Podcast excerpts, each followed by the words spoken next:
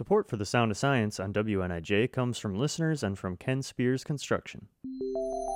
Welcome to the Sound of Science on WNIJ. I'm Sam from STEM Outreach. And I'm Jessica from NIU's Division of Information Technology.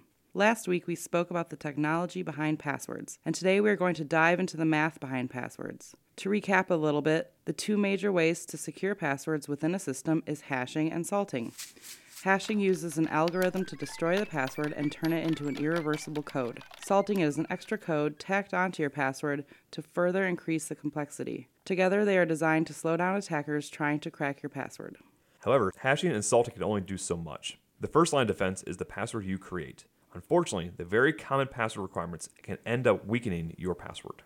Right. If I tell someone they have to have eight characters, they're likely not going to do more than the bare minimum. With numbers, letters, and symbols, there are 96 characters to choose from. Mathematically, that's 96 multiplied by 96 eight times, which turns out to be a very big number, a number with 15 zeros behind it.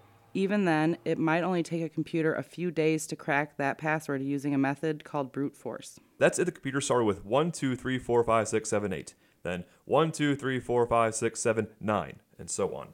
Attackers will use a dictionary attack to try the most common passwords and their variations. Setting your password to password is truly useless, but so is password using dollar signs instead of S's. A dictionary attack already accounts for those silly combinations.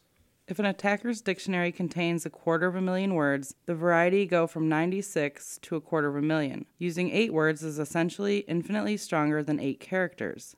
However, dictionary attacks also look for patterns. So if one of the words in your password is Rocky, there might be a good chance the next word is mountain or road or bullwinkle. Next time, we'll talk about how those attackers actually get a hold of sensitive information. This has been The Sound of Science on WNIJ. Where you learn something new every day.